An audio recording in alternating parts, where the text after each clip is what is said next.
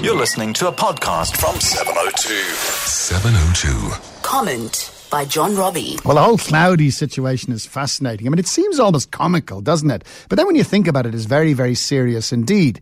And, and I mean, the rumors now are flying. I've been reliably told that his mother is a famous Sangoma and uh, she wields amazing power in rural areas. And guess what? That the president is a dedicated follower. And this is why he's untouchable. Surely, I mean, that can't be true. I simply don't know. Nothing surprises you in South Africa. But let's be honest. The, the, the issue of appointments is always uh, a bit contentious in every country because of politics all over the world.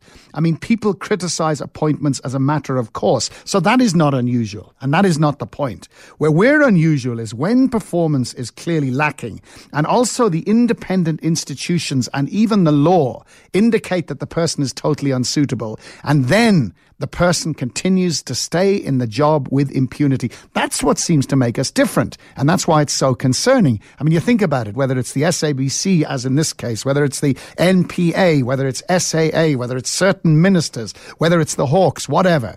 We seem to have people who just act as though they are untouchable, regardless, as though they are, their royal game, despite the growing weight of evidence against them that in a normal country would lead to immediate resignation. We don't have resignation in this country or even dismissal.